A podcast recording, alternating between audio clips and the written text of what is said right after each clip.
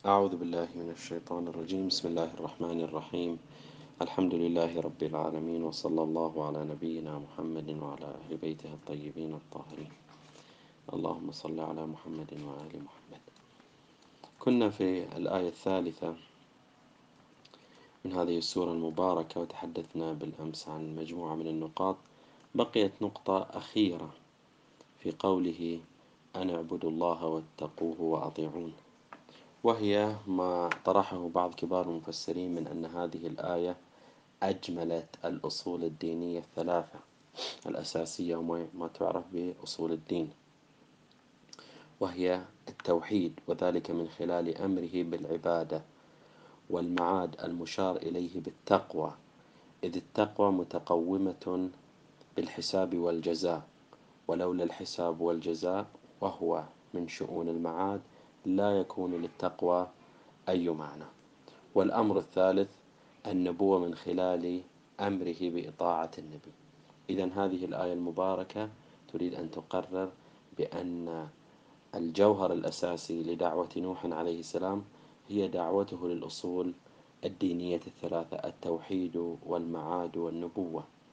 تبقى أو يبقى أصلان آخران وهو العدل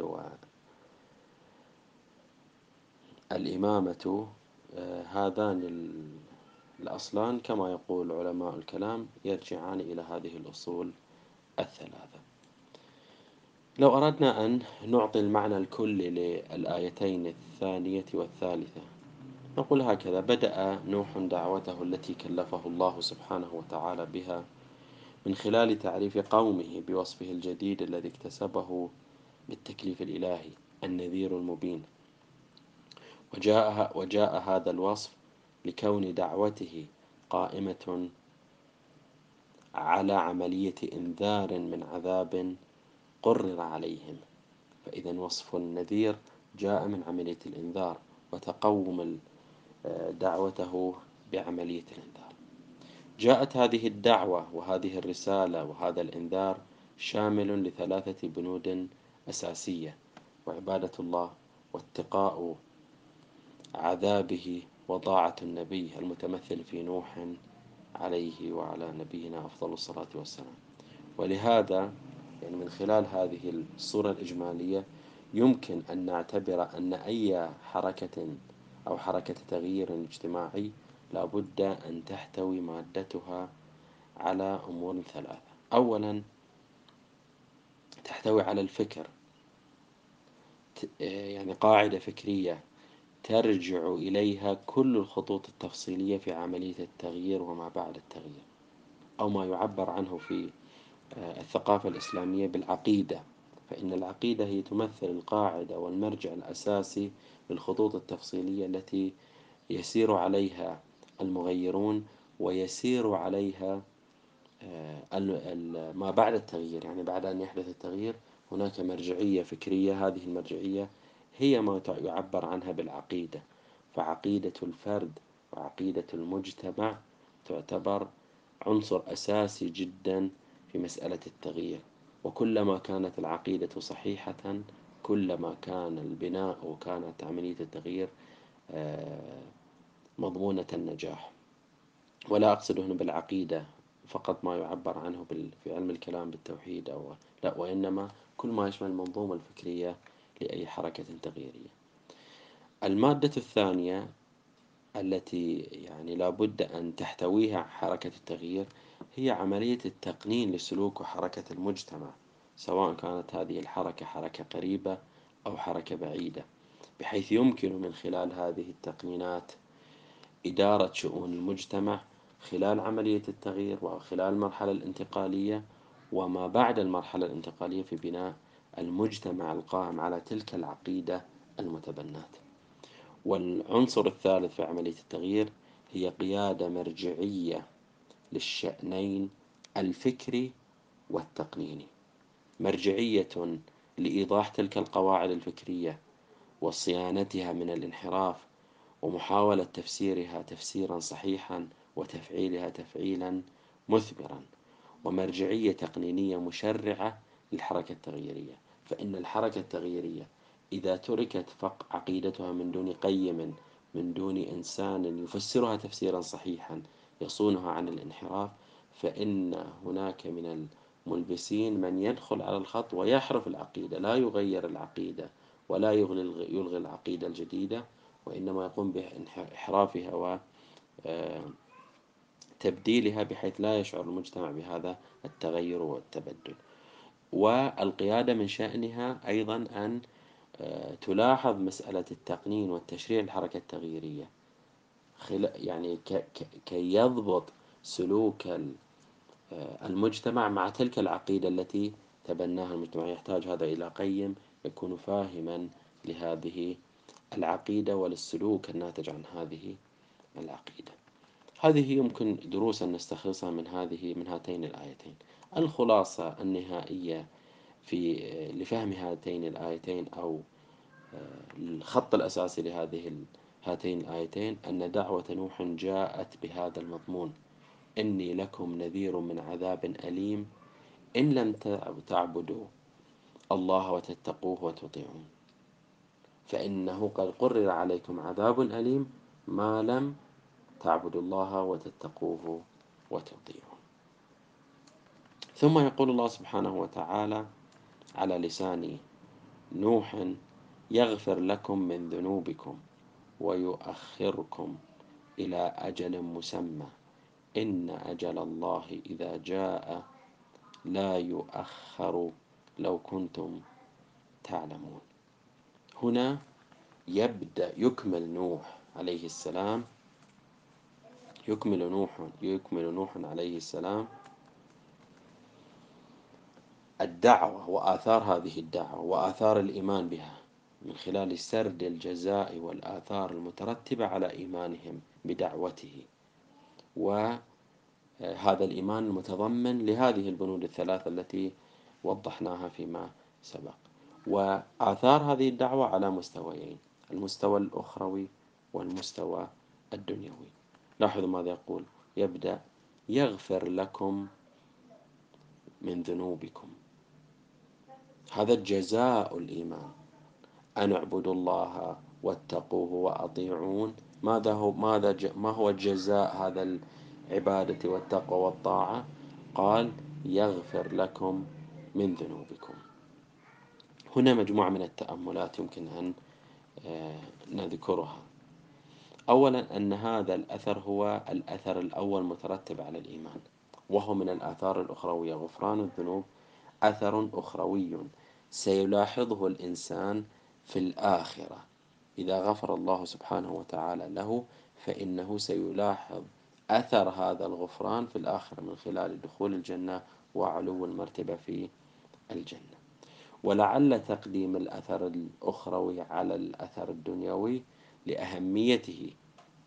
فإن, أثر فإن الآثار الأخروية أشد آه، أهمية وأكثر أهمية من الآثار الدنيوي وإن كان تلمس هذا الأثر ونتيجة هذا الأثر تكون متأخرة ولكن من جهة الأهمية فهي أهمية. هذا أولا ثانيا لاحظوا ماذا يقول؟ يقول يغفر لكم من ذنوبكم. وضع من. لماذا عبر؟ من ذنوبكم. ولم يقل يغفر لكم ذنوبكم. ما هو السر في ذلك؟ هنا المفسرون اختلفوا في وظيفة من. ما ما معنى من؟ ما هي وظيفة من هنا؟ في هذا المقطع. بعض المفسرين يذهب إلى أن من هنا للتوكيد فأراد الله سبحانه وتعالى أو لنقول هنا أراد نوح عليه السلام أن يؤكد أن هذا الإيمان له أثر وهو غفران الذنوب.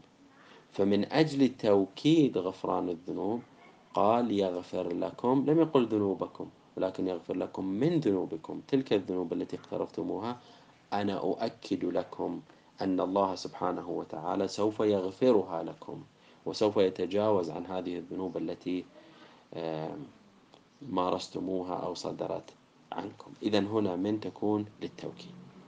ذهب آخرون إلى أنها للتبعيض. ما معنى للتبعيض؟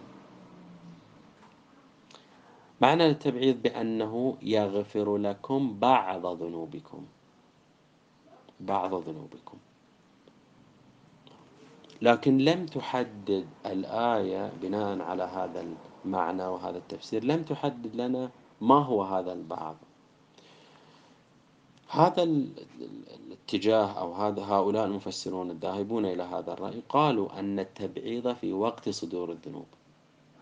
يعني كأن الله سبحانه وتعالى المؤمن برسالة نوح سيغفر له بعض ذنوبه التي اقترفها والتي صدرت عنه قبل إيمانه بالرسالة. كما يقال الإسلام يجب ما قبله. يعني كأن هذا شخص أو هؤلاء القوم من من أتباع نوح اقترفوا ذنوبا صدرت عنهم ذنوب قبل مجيء نوح وقبل إيمانهم بنوح.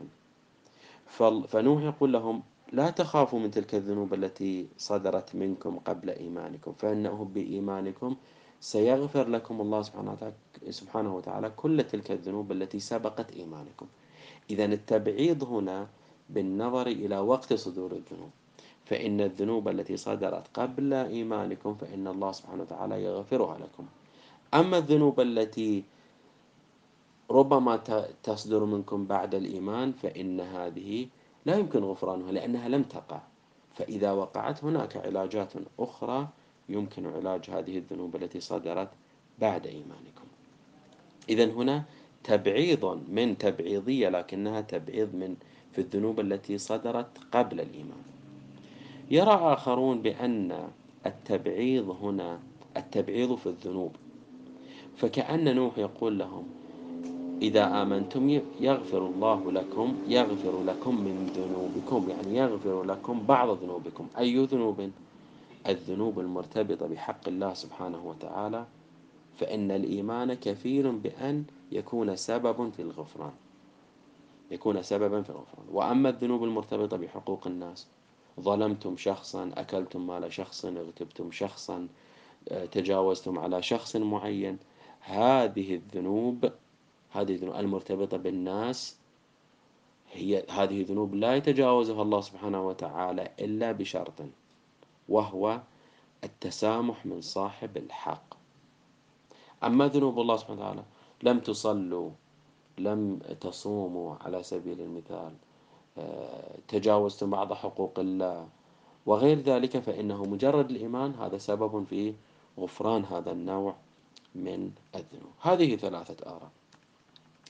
ولكن ربما يعني ينقدح في الذهن هكذا أن المعنى الأقرب والله العالم أن من هنا للتوكيد. فهي تؤكد أن غفران الذنوب نتيجة عبادة الله وتقواه وطاعة النبي.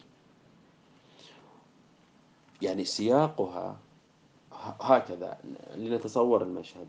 المشهد هكذا يقول أن اعبدوا الله واتقوه وأطيعون. وأنا أؤكد لكم أن هذه الذنوب أن هذه الذنوب التي صدرت منكم ستغفر لكم نتيجة هذه الأعمال الثلاثة أو نتيجة هذا الإيمان بهذه الرسالة. لا معنى هنا والله العالم الحديث عن التبعيض أنه قبل إيمانكم وبعد إيمانكم. هو يريد أن يحفزهم للإيمان. فتحفيزهم للإيمان لا يكون آه، في سياق أنه يستثني بعض الذنوب. هو يريد أن يقول, له يقول لهم أنا سو أن الله سبحانه وتعالى سوف يغفر لكم ذنوبكم. فالمناسبة أن يكون للتوكيد لا أن يكون يبعض ويخرج بعض الذنوب دون بعض الذنوب. ولو ذهبنا إلى مثال عرفي عندما يخطئ الابن في حق أبيه أو يخطئ الابن في أوامر قد أمره أمره أبوه بها. هنا الأب يريد لابنه أن يرجع إليه. ماذا يقول له؟ يقول له يا ابني تعال واعتذر وسوف أتجاوز عن كل تلك المخالفات التي صدرت منك. وأؤكد لك ذلك. هنا عنصر جاذب. أما لو قال له تعال يا ابني اعتذر من تلك الأخطاء التي صدرت منك وأنا أؤكد لك أن تلك الأخطاء التي سوف صدرت منك سوف أغفرها أما الأخطاء التي سوف تصدر منك فلن أح... فسوف أعاقبك عليها أو سوف أغفر لك تلك المخالفات التي أجريتها وصدرت منك في هذا الموضوع دون ذلك الموضوع. هذا ليس عنصرا جاذبا للإعتذار. كذلك في الآية. التبعير ليس عنصر جا ليس عنصرا جاذبا لقوم نوح أن يعودوا إلى الله. الله سبحانه وتعالى يريدهم أن يعودوا إليه. كيف يمكن أن يعودوا إليه؟ يعودوا إليه من خلال أن يحفزهم أن يعطيهم آه، الأمل بأنني سوف أتجاوز عن تلك الذنوب التي علقت بينكم وبيني من خلال هذا هذه المخالفات. إذا يغفر لكم من ذنوبكم يعني يؤكد نوح أن الله سبحانه وتعالى بإيمانكم سيتجاوز عن تلك الذنوب. نعم قد يأتي شخص يقول ماذا عن الذنوب المرتبطة بحق الناس؟ الأمور المرتبطة بحق الناس هنا ليس الحديث عنها. نعم في تلك في تلك الحقبة يأتي أو في تلك المرحلة يأتي الحديث أنه تسامح من فلان حتى يغفر الله سبحانه وتعالى لك. أو تسامح. هنا يريد أن يعطي قانونا كليا يريد أن يجذب وكذلك فيما يرتبط بقبل الدعوة وبعد الدعوة. هذا الأثر الأخروي وهو الأثر الأول. ثم يقول لهم نوح عليه السلام ويؤخركم إلى أجل مسمى. وهو أثر دنيوي وهو إطالة البقاء في الدنيا. إطالة البقاء في الدنيا هو إن لم يكن غريزة فهو أشبه بالغريزة الإنسانية مودع في نفس الإنسان بأنه يحب البقاء. يحب إطالة عمره يحب أن يبقى في هذه الدنيا سواء كان مؤمنا لكي يتزود من تقوى الله ومن عبادته ومن الأمور الخيرة أو كان إنسانا غير مؤمن كان إنسانا آه، سيئا بحيث يتمتع بهذه المتع الدنيوية المؤقتة لظنه أنها هي المتع الدائمة. فإذا غريزة حب البقاء أو إطالة البقاء في هذه الدنيا أمر منشور بالنسبة للإنسان. فالله سبحانه وتعالى يحفزهم للإيمان ويقول لهم إذا آمنتم ليس فقط سأغفر لكم وسترون آثار هذا الغفران في الآخرة وإنما سوف أؤخر آجالكم سوف أطيل أعماركم في هذه الدنيا.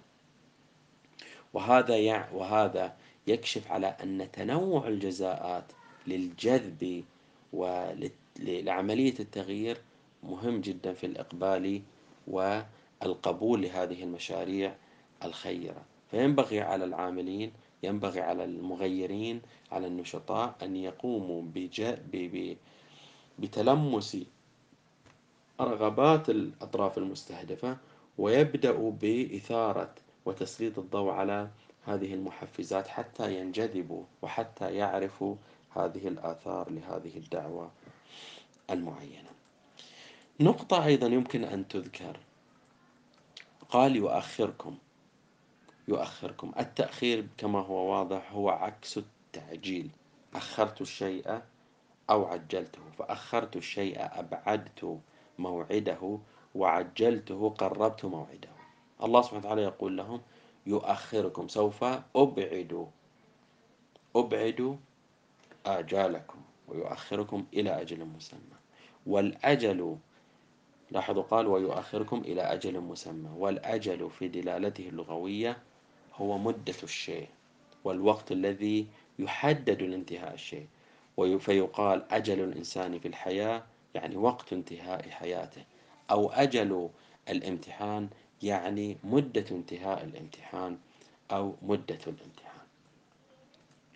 والعرب تستعمل كلمة كلمة الأجل للموت فانتهى أجل فلان يعني مات وانتقل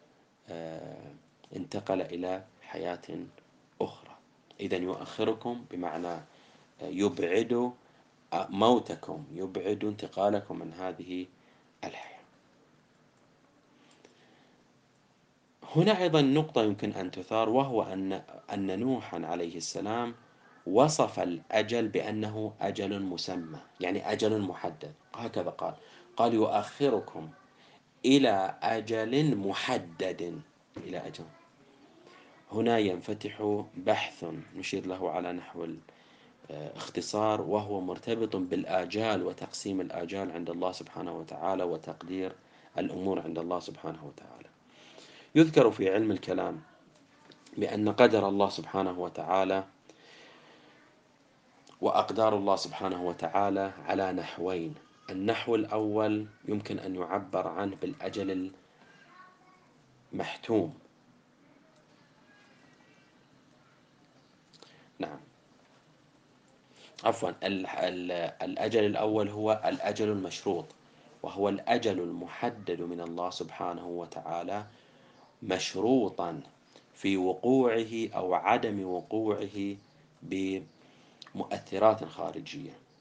يعني يقدر الله سبحانه وتعالى يقول بأن آه، فلان سيعيش إلى عشرين سنة إلى خمسين سنة بشرط أن لا يفعل هذا الفعل. فإذا فعل هذا الفعل سوف يمتد عمره إلى مثلا عشر سنوات إضافية.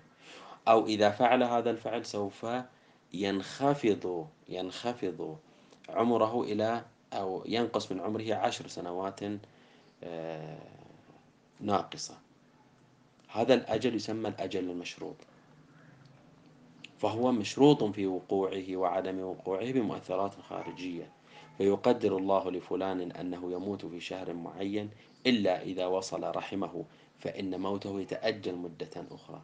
أو أن يكون التقدير أن مريضا ما يموت إذا إلا إذا أجرى العملية الجراحية المعينة فإن عمره يمتد إلى مقدار كذا وكذا. إذا هو قد ضرب الله سبحانه وتعالى له مدة ينتقل فيها من حياته إلى حياة أخرى أو أنه ستكون مسير حياته إلى هذا الاتجاه.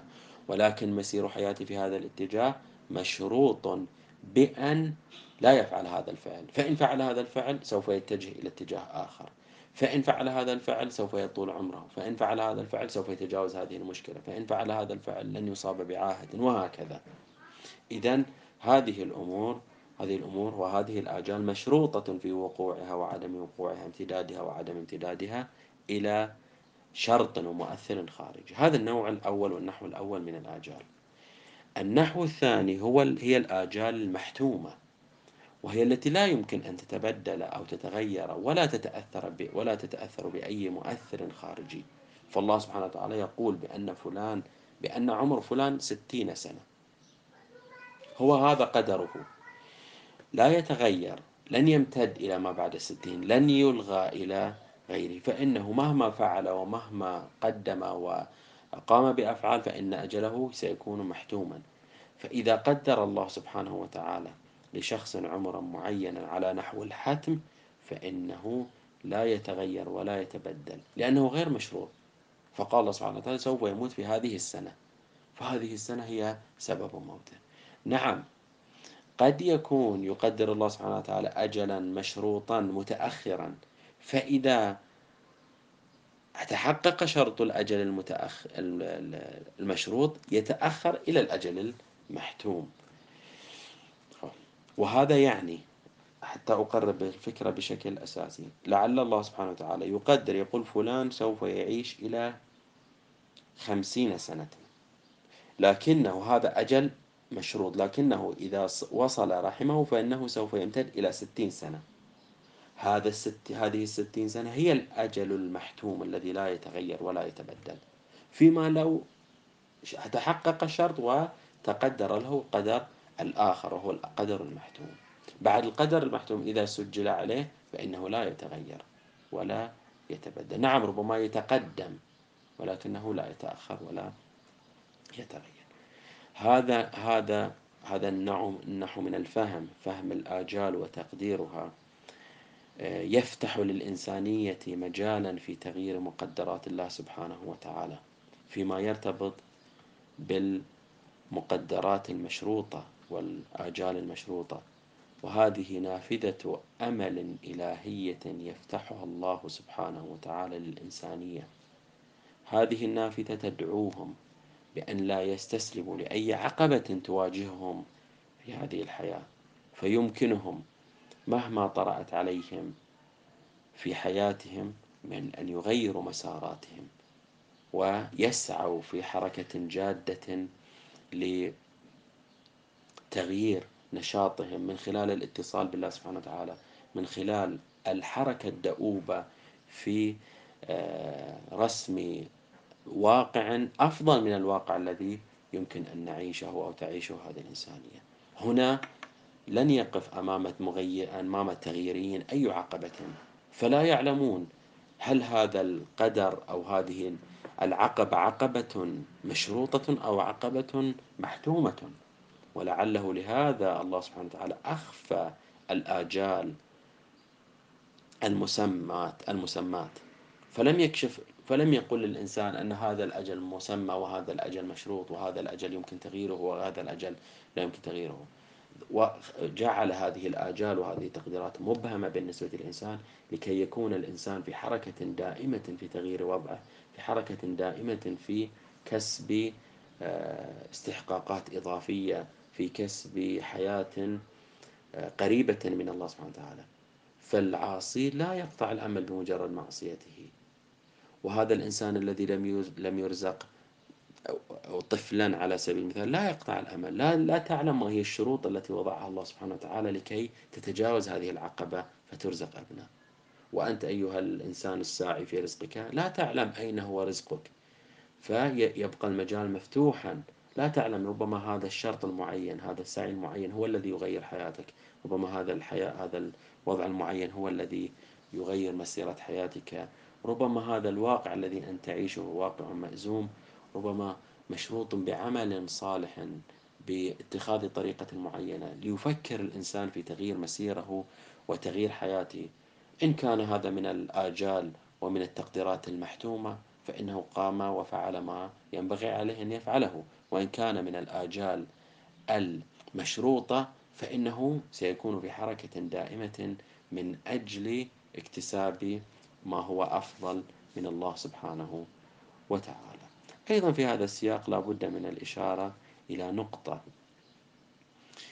في هذا السياق يمكن أن نفهم عقيدة البداء التي اعتقد بها الإمامية أو اعتقدت بها الإمامية. والتي فهمت مع شديد الأسف فهما خاطئا من قبل بعض إخواننا من المذاهب الإسلامية الأخرى.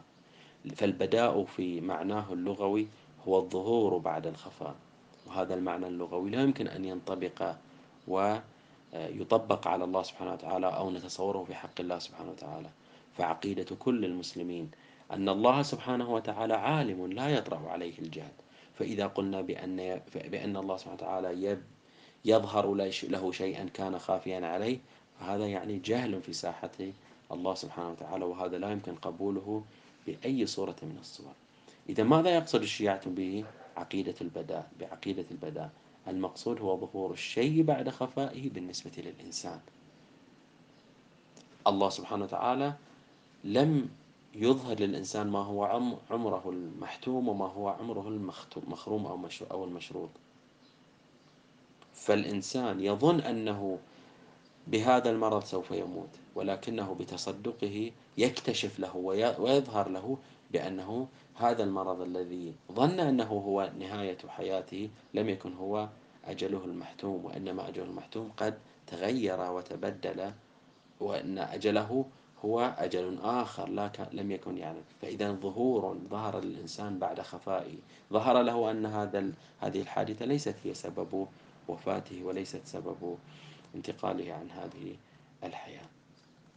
وبهذا يكتشف ويظهر له أن هذه النتيجة التي قد تغيرت بسبب فعل ومؤثر آخر كان الله قد شرطه وكنت أنت أيها العبد قد عملت بهذا الشرط فتحقق مشروطك. وهذا المعنى لا يشبه أي نقص في العقيدة بالنسبة للمسلم. وأحد أدلة البداء من القرآن الكريم. هي أمثال هذه الآيات ويؤخركم إلى أجل مسمى والآيات في هذا السياق كثيرة.